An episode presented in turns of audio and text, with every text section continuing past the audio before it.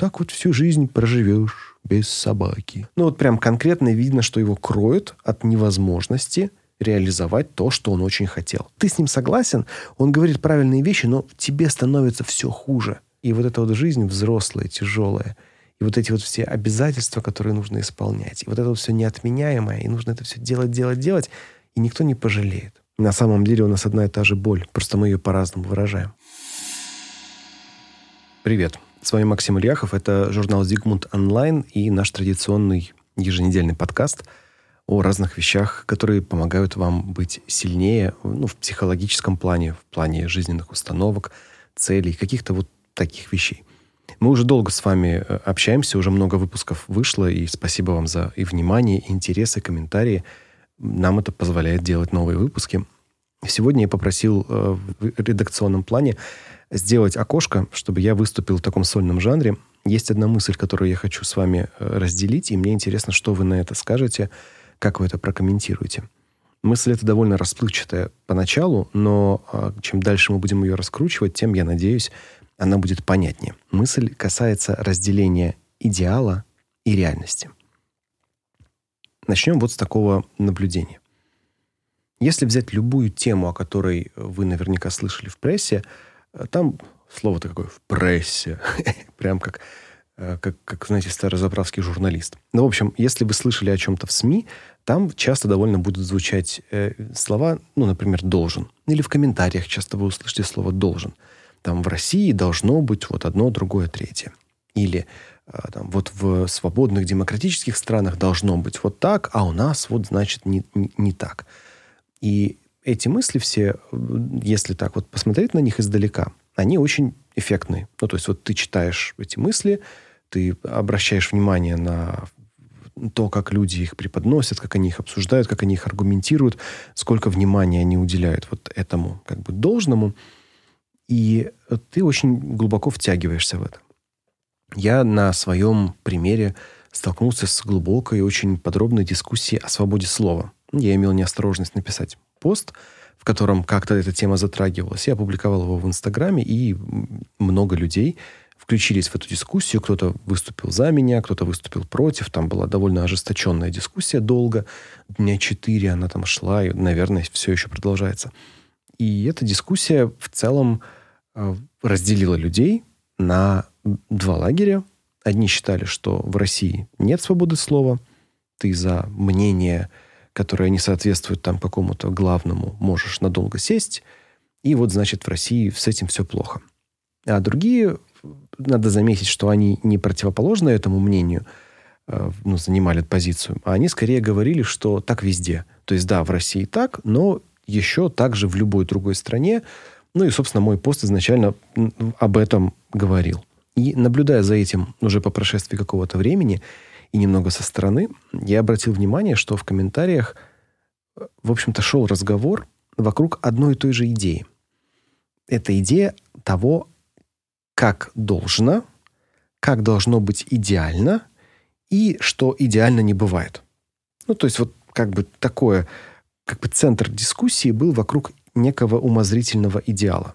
У части людей было представление об идеале, что вот там свобода слова должна быть АБВГД. Другие люди говорили, э, да, идеал такой, но он недостижим, поэтому там, следовательно, ЖЗЕ и, и кратко К. И вот вокруг этого шло, шел разговор. И перечитывая комментарии, смотря как шел разговор и как люди друг с другом общались, я стал обращать внимание на то, что, в общем-то, очень мало было людей довольных и, ну, как бы спокойных. Как-то вот эта тема людей задела. Я стал размышлять, а почему вот, типа, именно эта тема? Именно, я же пишу много там про редактуру, про тексты, про визуализацию. Почему-то людей это все вот так вот не трогает. А вот это вот прямо тронуло. И одна из идей, которая мне вот кажется, вот мне сейчас кажется верной в этом смысле, это идея о том, что людям как-то вот принципиально, культурно очень важно думать об идеалах. Как должно, как нужно, как правильно, как правильно поступать, какое должен быть справедливое там устройство чего-то. И, наверное, это ну, как-то можно культурно обосновать. Если мы зайдем куда-нибудь к антропологам или к культурологам, у них будет очень хороший длинный разговор о том, вот почему идеалы играют такую важную роль. Ну, как минимум, одна из версий, что мы обучаем друг другу идеалам, потому что мы хотим стремиться к этим идеалам, и, соответственно, там общество должно идти, исследовать и так далее. Ну, как бы это наши вот такие ориентиры. И ты должен ориентировать себя в соответствии с идеалами, чтобы жить хорошо, правильно и так далее. Все понятно, все хорошо, согласен, действительно это так. Здесь нет как бы спора, согласен. Но меня вот такой момент здесь затронул и заставил задуматься. Смотрите, вот если реальная ситуация существенно расходится с идеалом, и мы, находясь в этой реальной ситуации, пока что не видим, вот в данной ситуации пока что не видим, как к этому идеалу прийти. За один раз или даже выбрать направление в сторону там, этого идеала, мы не можем в этом направлении сдвинуться. Это не обязательно свобода слова. Это может быть любая абсолютная вещь, которая сейчас интересует людей, где, опять же, присутствует этот компонент идеального. Хотите здравоохранение возьмите. Скажите, что все здравоохранение должно быть на 100% бесплатным для всех. Все клиники в России должны быть международного уровня профессионального, как платные израильские клиники. В любом полустанке, в любом поселке должен быть многофункциональный медицинский центр. Вот идеально должно быть так. Да? Или идеально люди вообще не должны болеть. Или идеально э, люди, ну вот любое идеальное, да, неважно.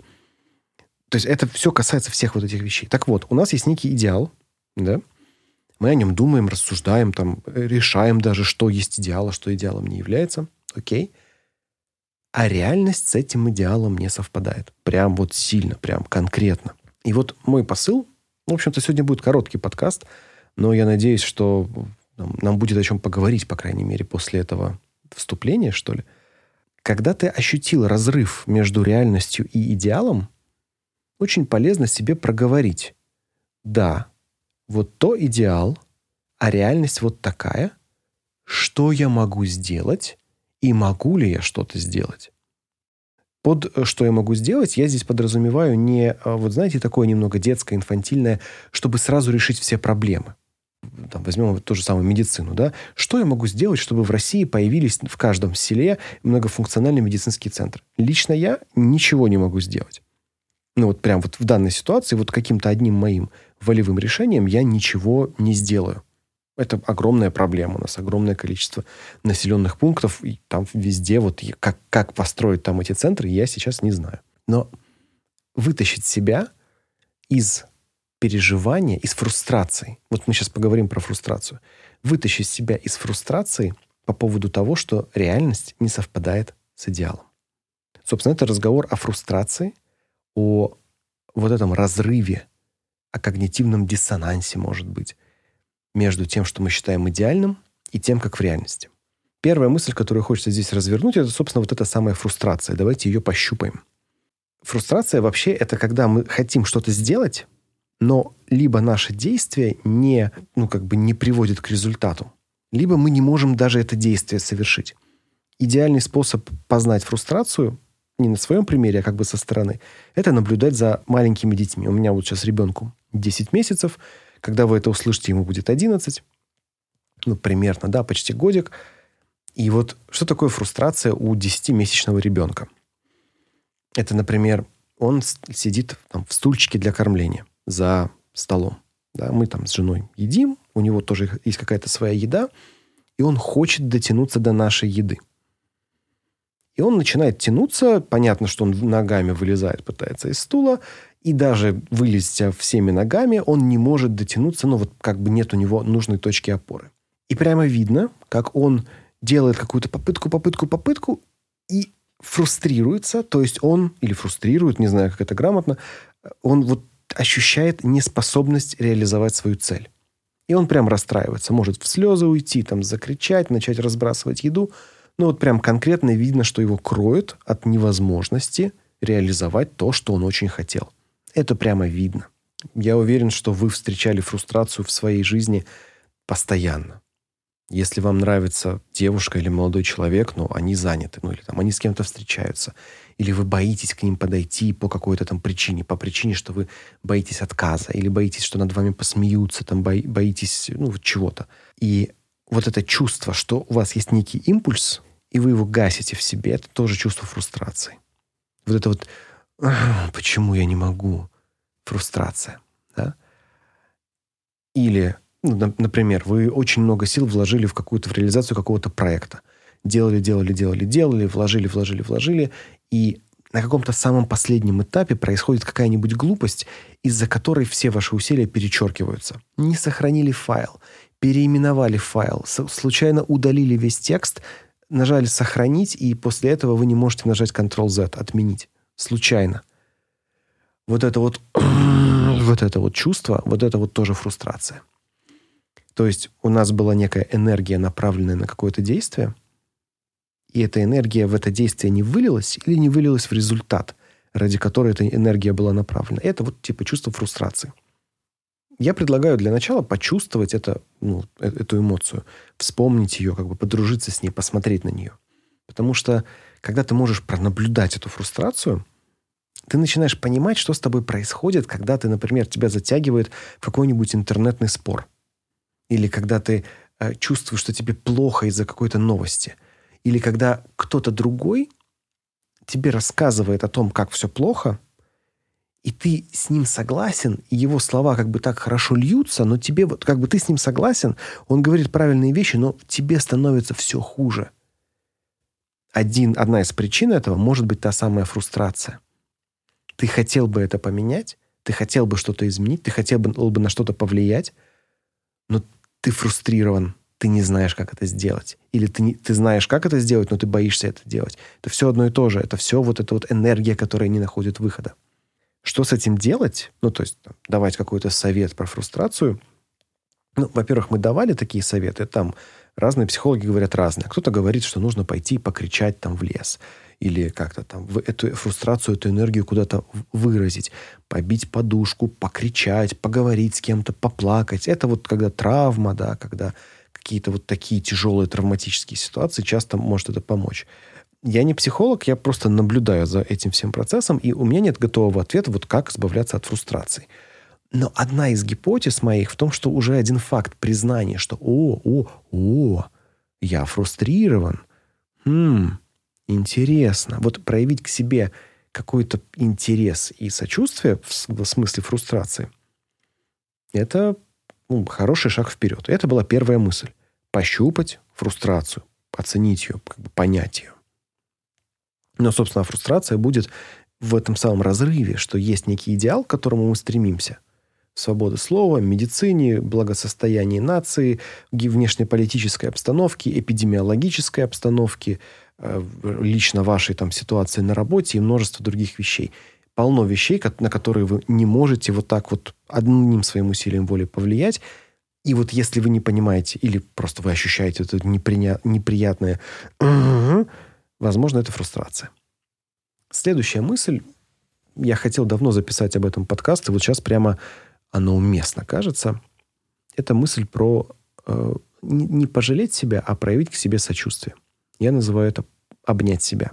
У меня, как и у любого взрослого человека, бывают моменты, когда я в 2 часа ночи сижу над какой-то непосильной задачей и ощущаю, будто ну, просто ну, кошмар. Я вот на прошлой неделе у меня прям было несколько дней подряд, когда я сидел над, по ночам над задачами. Ну и прям тяжеловато было. И это усугубляется тем, что, например, YouTube уже не подсовывает ничего интересного. В Телеграме все спят, и ты один с этой задачей. Понимаешь, что ну, как, так вот всю жизнь проживешь без собаки. В том смысле, что ну вот какое-то вот такое плаксивое состояние внутри – как будто вот ты вот один брошенный, и вот эта вот жизнь взрослая, тяжелая, и вот эти вот все обязательства, которые нужно исполнять, и вот это вот все неотменяемое, и нужно это все делать, делать, делать, и никто не пожалеет. И как-то раз я вот в очередной раз сидел в этом и ощутил вот этот вот прилив, что вот ой, никто не пожалеет. И в этот момент я подумал, а почему я сам себя не могу пожалеть? Собственно, а в чем проблема? И я стал себя жалеть. Ну вот не в смысле, что я себя стал постоянно жалеть, а вот в этот момент я себя как будто бы мысленно обнял. И сказал себе, слушай, да, это, конечно, тяжелое испытание тебе вот выпало сейчас. Делать этот огромный объем работ нечеловеческий, за нечеловеческий короткий срок, это для любого человека было бы очень серьезным испытанием. И кажется, что когда мы оказываемся в ситуации фрустрации, одна из вещей, которая нам ну точно не навредит, а может быть еще и сильно поможет – это вот такая своего рода, ну, наверное, правильно будет сказать, ну, не саможалость, сочувствие себе, сострадание себе. Ощущая вот этот разрыв между вашим, вашим импульсом, чтобы все стало хорошо, и вашей невозможностью это все сразу хорошо сделать, возможно, стоит себя пожалеть. Я говорю «возможно», потому что ну, я уверен, что мы сейчас пойдем, если к психологу все вот вместе, все вот слушателями, все разойдемся по психологам, там, вот, не знаю, 20 человек, что сегодня слушают этот подкаст, пойдут к разным людям, и каждый из этих человек что-то придумает свое о том, как с этим действовать, как с этим быть. Но вот я предлагаю просто ощутить, что вы как бы на своей стороне, что вы себе сочувствуете. И здесь, знаете, вот как бы это сочувствие, вот в моем случае – и оно выражается вот примерно в таких словах. Действительно, та ситуация, с которой ты столкнулся, она больше, чем ты можешь сейчас справиться. Действительно, это, это не ты слабый, что ты не можешь за один раз создать в России свободные независимые СМИ. Не ты плохой из-за того, что по твоей воле в России не вырастают современные медицинские центры в каждом селе. То, от чего ты фрустрируешь, больше тебя – и давай это признаем, что оно больше. И ты не должен был с этим сталкиваться. Это несправедливо, что ты с этим столкнулся. Это не человеческих масштабов задача. Так-то, если посмотреть на нашу биологию, действительно, эта задача не нашего биологического масштаба, потому что мы как бы охотники-собиратели. Мы умеем решать задачи вот возле себя, вокруг как бы костра – мы умеем решать задачи с копьем, мы умеем решать задачи по поводу там загона буйволов, бизонов, там, чтобы они прыгали с обрыва или заходили в какую-нибудь узкую расщелину, и мы там... Ну, мы, короче, в физическом мире умеем решать задачи. Мы умеем строить, мы умеем возводить конструкции, ставить ловушки, селки, собирать ягоды, строить конструкции, сушить там все и так далее. Вот это мы умеем. Для решения глобальных проблем, проблем, которые задействуют тысячи человек, миллионы человек и огромное количество противодействующих интересов, для нас это очень сложная задача. И неудивительно, что ни наши правительства не могут их решить на раз-два, ни отдельные люди их не могут решить на раз-два. Требуются годы и годы и годы работы инженерной, изобретательской, технологической, там куча-куча всего необходимо, чтобы просто подобраться к решению этих задач. И вот в этот момент, в момент вот этой фрустрации, я предлагаю как один из методов вернуть себе опору, посочувствовать себе, что действительно ты не был готов к этому. Действительно тебе, для тебя это больше, чем ты сейчас можешь, чем сможешь справиться. Есть англоязычное выражение «too much on your plate» – слишком много на твоей тарелке. Не то чтобы это она тебе не по размеру, она никому не по размеру, ни одному отдельному человеку кто-то, какой-то сотрудник какой-то IT-компании, сейчас уже не помню кто, а, написал статью что-то вроде «Мы провалились как нация» недавно в Нью-Йорк Таймс. А, ну да, вспомнил, кто это, неважно абсолютно в данном случае, кто это. Вот человек написал статью «Мы провалились как нация». Я смотрю на это и думаю, в смысле? Что ты имеешь в виду, когда говоришь, что мы провалились как нация, в том смысле, что а вот отдельный конкретный человек, ему что с этим делать? С вопросом провала нации. Ну, то есть это очень прикольно написать, там, наверное, текстом, это красивые громкие слова, но когда ты это сводишь до чтения отдельным конкретным человеком, на всем фоне горя, ужаса и кошмара, который происходит, вот вопрос, хорошо, окей, да, отдельному человеку с нацией что делать? Он же как бы тоже часть нации. Но он вроде как эту нацию не формирует своими руками, не управляет ей, не пишет этой нации законов. И сколько может сделать один отдельный конкретный отдельно взятый человек в вопросе нации и ее провала или не провала? Ну, он может написать статью, понятное дело, но это такое, как бы лукавое. Написать статью – это не то же самое, что починить нацию, если ты считаешь, что нация провалилась. Сталкиваясь с проблемами, которые явно требуют работы и участия более чем одного человека, существенно больше, чем одного человека, мы должны немного дать себе, вот есть опять же англоязычное выражение, cut him some slack, что, кстати, в переводе означает «отрежь ему немного Типа дай ему немного расслабиться. Slack в этом смысле это способность немного не отвечать за что-то, да, беззаботность. Типа дай ему не отвечать за это. И последняя мысль, которую я хотел поделиться и которую хочу с вами обсудить. Вам может казаться, когда вы читаете все эти комментарии, что те люди, которые пишут эти комментарии, они-то этим идеалам соответствуют, на эти идеалы влияют, и они благодаря этому лучше вас. Например, вы ввязались в спор про какую-нибудь эпидемиологическую защиту населения. И вам кто-то говорит, правительство должно было сделать так-то. Вот во всех цивилизованных странах вот так. А вот в нашей дикой стране не так. А должно быть вот так.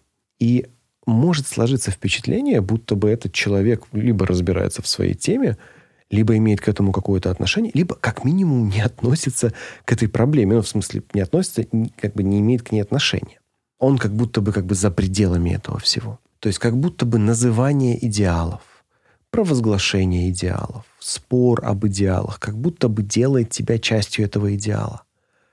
Как будто бы продвигая, провозглашая, отстаивая на словах эти идеалы, ты как будто бы чему-то помогаешь. Как будто бы, когда ты говоришь, в России продажные суды, и суды не должны быть продажными, ты как будто бы вот вносишь свою, свой вклад в то, чтобы в России не были продажные суды. Ну, а так как человек, который сталкивался с судебной системой многократно и часто в свою пользу, я могу сказать, что, возможно, в России где-то суды продажные. Да, где-то они наверняка некомпетентные, где-то они не очень это. Но вот я не знаю, я раз шесть уже судился на, вот на сегодняшний день, и еще раза три буду судиться в этом году по разным вопросам. И для меня суды это, блин, чуваки, спасибо за то, что вы есть, потому что вы делаете для меня очень хорошее дело. Вы защищаете мои интересы там, где я прав. Ну, это как бы от, отступление. Ну, так вот, кто-то говорит, суды продажные, кошмар, ужас, вот надо, чтобы они не были продажные. И как будто бы он участвует в этом процессе как будто бы вот это его высказывание делает его частью, да, и вот он такой, значит, борец. И может быть, может в какой-то долгосрочной перспективе, там, на горизонте 20-30 лет, если этот человек на протяжении этих 30 лет продолжит вести свою просветительскую деятельность, обучать судей, вести мастер-классы по э, антикоррупционным действиям судов, писать книги, разоблачать коррупционные суды, ну и вот как бы вести какую-то работу в этом направлении, вот, возможно, через 20-30 лет вот этот его комментарий, что российские суды должны быть там, это часть большой картины по его вот борьбе за, там, что, за идеал. Может быть, не спорю. Но по моему опыту часто, как говорится, их борьба, вот его борьба, она ограничивается примерно этим. Вот он это сказал, и все. Как будто бы его работа здесь выполнена. Есть такой дурацкий анекдот. Мыши приходят к кому? К Филину, например, да, и говорят, о, Филин, нам, у нас большая проблема, мы вот ползаем по земле, а нас хищные птицы, там, типа орлы, хватают с земли и пожирают. Как вот нам, значит, с этой проблемой справиться? Филин думал, думал и говорит, мыши, ваша проблема в том, что вас очень легко схватить. Чтобы вас было сложно схватить, вы должны очень быстро бегать, а также, чтобы вас было неудобно хватать, вы должны отрастить колючки. Мыши говорят, Филин, но как это сделать? Он говорит, а почему вы меня спрашиваете? Я занимаюсь стратегией, давайте дальше сами. Может, я плохо рассказал, но идея как бы в этом, да, что э, окей, ты провозгласил ценности, ты провозгласил идеалы, ты сказал, что правильно вот так, а дальше-то что? Ну, то есть, действительно ли это на что-то влияет? Я не говорю, что не влияет, может быть, действительно влияет. Но мы-то говорим о вас, о вашем психическом самочувствии, о состоянии, о вашей опоре. Так вот, подумайте, если вас начало фрустрировать вот это вот общение с кем-то, если вам стало плохо от того, что вот вы где-то в интернете вас поймала вот эта вот ситуация тяжелая, и вы как будто бы сцепились с кем-то, или сами с собой сцепились, или вам плохо, подумайте, вот внимательно – есть ли у вас ощущение собственной неполноценности из-за того, что вы э, ну, в этом оказались? И если да, то по сравнению с кем? По сравнению с человеком, который провозглашает что-то более афористично и убедительно, чем вы, а правда ли это э, на что-то влияет? правда ли это что-либо, кроме просто комментария в интернете. Правда ли наличие идеализированной позиции это что-то, кроме просто наличия этой позиции. Может быть, это действительно что-то там есть, да. Но я хочу здесь предложить убрать из уравнения чувство собственной неполноценности. Чувство, будто бы вот те другие ребята, они в идеальном мире живут. Они идеальные, потому что они это провозглашают. А вот я, я не идеальный. Я с ними, ну, как-то вот, а, я им не чита. Я не такой идеальный, как они. И, следовательно, ну, вот, что-то в этом плохо для меня. Вот я хочу обратить внимание, просто я не говорю, что вы там плохо делаете что-то или хорошо. Я не знаю вас, мы с вами общаемся вот таким странным опосредованным образом. Я записываю аудио, вы пишете комментарии, как бы и все. Вот так у нас получается. Но мысль такая. Оказавшись перед лицом вот этой фрустрации и ощутив, будто это вы плохие из-за того, что вы не можете так сделать, поищите, а откуда вот это вот вы плохие взялось. Потому что с большой вероятностью это вы сами себе выдумали, что другие люди лучше вас. Потому что так-то, по-честному, большая часть людей живет в одинаковых условиях. И если вы не можете одним движением руки поменять правила эпидемиологического этом какого-нибудь контроля или построить все эти медицинские центры, абсолютное подавляющее большинство других людей точно так же этого сделать не может. Потому что, смотри, там, пункт первый – это слишком большая проблема для всех, для нас, да. И теперь вдогонку еще такая мысль. Может ли быть так, что человек, который с вами спорит об идеалах, использует этот спор, чтобы себя залечить? Потому что он так же фрустрирован, как и вы. Потому что ему так же больно от своей неспособности на что-то повлиять. Может ли быть такое, что вот это вот его идеализм, вот это вот его вот так правильно, а вы неправильно живете, а я знаю, как правильно. Что если вот эта его позиция – это просто крик боли, крик фрустрации от того, что он, зная, как правильно, не может это сделать. И когда читаю комментарии вот к тому эпизоду, который у меня произошел недавно, я вижу это очень часто – мне кажется, что людям очень больно. Ну, там у нас был разговор про свободу слова. И люди, которые очень опосредованно знают проблему, о которой пишут, люди, которые о свободе слова знают по красивым американским фильмам, которые как бы в журналистике не работали и не очень понимают, как бы из чего это состоит, что это такое. А, но видно, что для них эта тема очень ну, душещипательная. Это прямо важно. И я понимаю, почему. Потому что им они понимают проблему, им хотелось бы ее решить, они фрустрированы от того, что они ее решить не могут, и их способ избавиться от фрустрации — это писать комментарии, вступать в споры, отстаивать идеалы. Потому что хоть какое-то действие, хоть какое-то, как будто бы лучше, чем бездействие. Как будто бы, окей, да, я не могу там создать новое независимое издание в России, но — я могу написать о важности создания этого издания, и тогда я как будто бы на что-то повлияю. И когда смотришь с этой позиции на человека, проникаешься к нему скорее сочувствием, чем неприязнью. Потому что ты правда видишь боль другого человека о том, что он, так же, как и вы, понимает вот эту проблему, эту фрустрацию, понимает несоответствие реальности и идеалов. Ему также больно, Просто вы тихо фрустрировали, а он решил фрустрировать вслух. Вот и вся разница.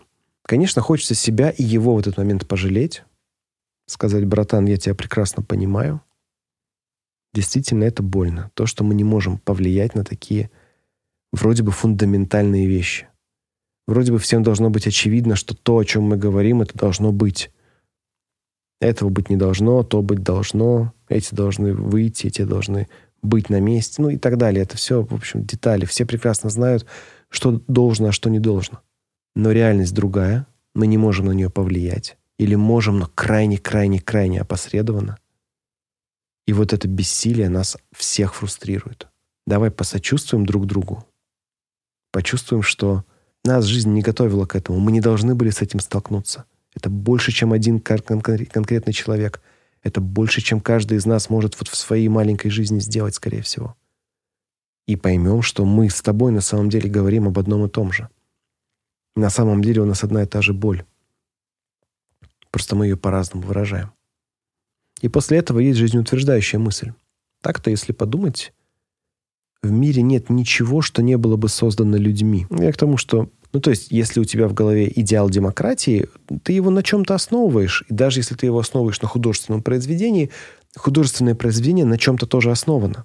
На каком-то человеческом опыте. Может быть, он там был очень давно, может быть, он на самом деле был другим.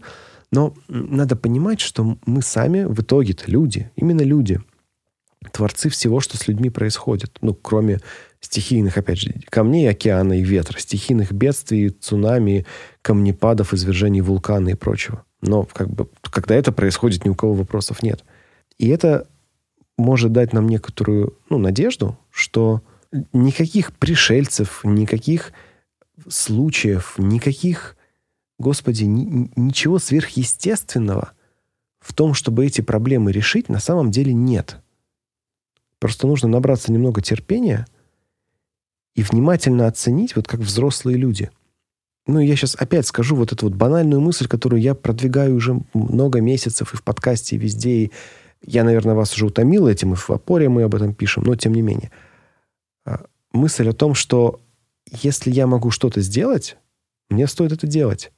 И главный вопрос, что я реально могу сделать в этой ситуации? Где сфера моей ответственности? Где то, на что я могу своими действиями и волей повлиять сейчас? Это самый главный вопрос. И принять решение действовать в рамках своих, своей сферы влияния, выбрать не фрустрацию по поводу несоответствия реальности идеалу, а выбрать действия в, твоих, в твоей сфере ответственности. Вот этот выбор – это главный момент этого как бы кризиса, ценностного, фрустрационного и так далее.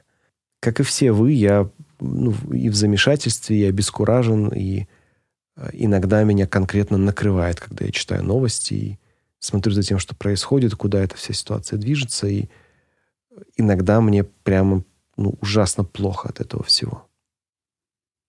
И меня спасает вопрос, а что я могу сделать не с этим, а что я могу в принципе сделать хорошего в рамках того, чем я сегодня занимаюсь.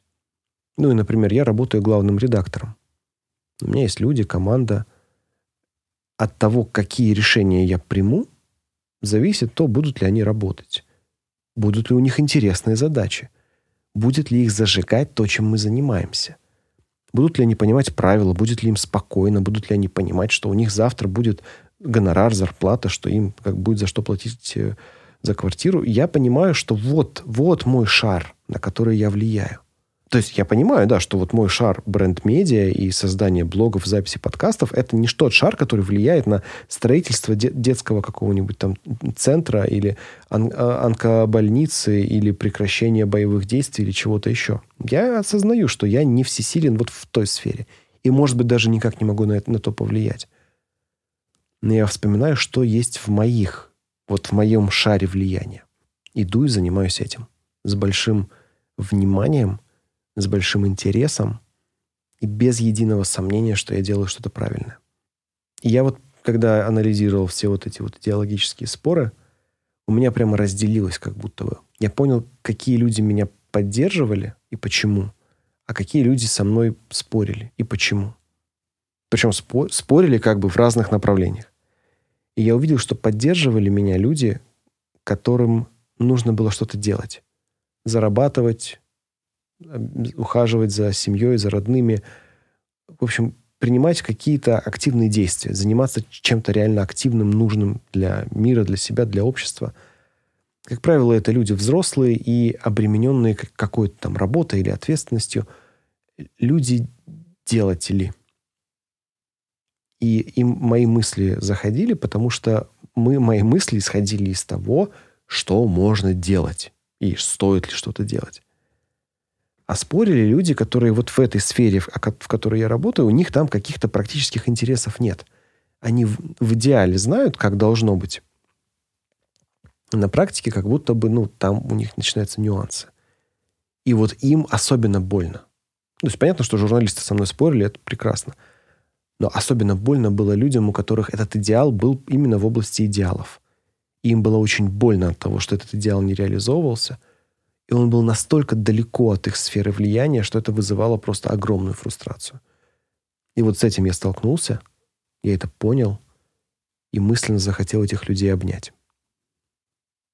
Если вы чувствуете, что у вас нечто похожее, если вы фрустрируете, если вы чувствуете какую-то вот вселенскую несправедливость, я вам сочувствую. Правда. Я, я понимаю, что это, какое это чувство. Мы все это сейчас понимаем. Каждый, кто слышит этот подкаст, знает это чувство фрустрации. Вы не одиноки. Мы все там были. И, возможно, мы это чувство испытаем еще много-много-много раз. Но у нас есть, у каждого, у каждого из нас есть то, на что мы можем влиять. И как бы это банально ни звучало, это правда банально, если вы мне это напишите в комментах. Пожалуйста, напишите мне, что это банально. Это будет наш с вами знак, что вы это послушали, а и вы услышали меня. Напишите это. Такой будет наш секрет. Да, это банально, но у нас есть сфера влияния, у каждого, у каждого своя. И вот там, о, там мы очень сильны. Вот там наша опора. Вот там мы можем быть сильными. Поэтому в этой всей ситуации я предлагаю опереться на то, где вы реально можете влиять. Даже если это очень далеко от того, от той сферы, где вы сегодня фрустрируете. Хочется сказать, так, выпьем же, но нет. Алкоголь — это депрессант, а последнее, что нам сейчас нужно, это усугублять какие-то депрессивные штуки. Как вы знаете, наш подкаст — это подкаст журнала «Опора». А журнал «Опора» Это журнал сервиса Zigmund Online. А Zigmund Online – это сервис, который помогает вам найти себе психотерапевта. Человека, который в безопасной обстановке, дистанционно, поможет вам справиться с фрустрацией, с утратой, с, в общем, с теми вещами, которые мешают вам жить. Может быть, вы не можете сказать какое-то резкое «нет» вашему руководителю, который на вас ездит. Может быть, у вас проблемы. Я не знаю. Надеюсь, что нет. Э, проблемы в личной жизни, там, с друзьями, с родителями, в связи с эмиграцией, с чем угодно. Зигмунд, Зигмунд онлайн работает так. Вы туда приходите, там нужно сказать, в чем примерно ваша проблема, какая сфера. А вам он показывает в ответ на вашу сферу выбор каких-то психотерапевтов. Там можно выбрать по разным параметрам их, посмотреть, кто вам больше нравится, и забронировать занятие, сессию с этим человеком. Идете, бронируете, приходите, встречаетесь, проводите сессию, и со временем в безопасной среде, благодаря профессиональной, компетентной работе психотерапевта, э, это может дать вам положительные результаты. Например, у вас вырабатываются новые навыки, вы можете сказать твердое «нет», вам легче адаптироваться в новой среде, может быть, вам легче переживать развод или ну, что-то, что вот вас тревожило – или от чего жизнь была хуже, возможно, станет лучше. Ну и, естественно, так как это коммерческая интеграция, у нас есть промокод. Промокод «Опора» дает вам скидку. Но там сложная история. Для новых клиентов Zigmund Online первые две сессии с психотерапевтом стоят как одна. В базе это пер, ну, эти первые две сессии стоят как одна, а одна стоит 2799 рублей. Или 2790. Вот, 2790. Это, в принципе, само по себе уже недорого. Как бы и 2790 это недорого по меркам психотерапевтов. Плюс 2790 за две сессии это недорого по меркам психотерапевтов. Но если вы введете промокод «Опора», 2790 превратятся в 2490, что еще дешевле. Но тут надо понимать, что намного дешевле не будет, потому что психотерапевт должен получить нормальное вознаграждение за свои услуги, за свою работу, а сервис Digmund Online должен получить свою прибыль, чтобы финансировать работу сервиса, делать резервы э, этим психотерапевтам, чтобы можно было нанимать новых ребят, чтобы можно было обеспечивать инфраструктуру, писать программы, подбирать все это, ну, как бы, чтобы бизнес зарабатывал.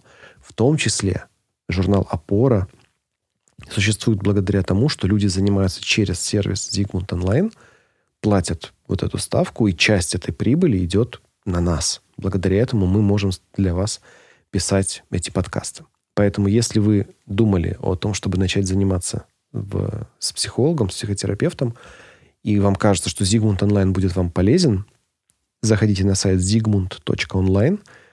При э, оформлении, при записи на сессию вписывайте промокод «Опора», у вас там начислится скидка, ну, а наши заказчики увидят, что работает наша шкатулочка. И это будет очень хорошо. Вот. Но если вам это еще не нужно, если вы считаете, что это не время и вообще как бы это не для вас, и вам нормально слушать подкасты, тоже никаких проблем. Понятно, что психотерапия – это штука индивидуальная. Она помогает там рано или поздно всем, но для этого нужно, чтобы вы как бы к этому созрели, почувствовали доверие, нашли своего психотерапевта. Как бы в Зигмунде с этим проблем нет, там полно психотерапевтов на вообще любой вкус. Вы там можете подобрать там и по внешнему виду, и по то, тону голоса, там как угодно. Это все легко. Но просто понимайте, что это не для всех. Это штука, которая требует определенной внутренней готовности. И как только у вас эта готовность будет, и вы созреете в плане запроса, Zigmund Online будет здесь с вами вместе с промокодом «Опора». Цены я вам назвал на э, ну, лето 2022 года. Надеюсь, что они сильно не, не подпрыгнут там к моменту, как вы это услышите. Но, в общем, вводите промокод и смотрите, что будет. Спасибо, что послушали. Я думал, что будет намного короче, честно говоря. Надеюсь, вас это не слишком утомило. Ну, или в крайнем случае вы меня слушали на двойной скорости. Что тоже, в общем-то, приятно. Спасибо, что уделяете время даже как, тогда, когда времени мало. Мы с вами услышимся снова через неделю. Будет новая тема. Мы встретимся с Виталием, возможно, с кем-то еще из э, психологов. Запишем что-нибудь новое для вас. Что думаете? Пишите в комментах. Спасибо. Пока.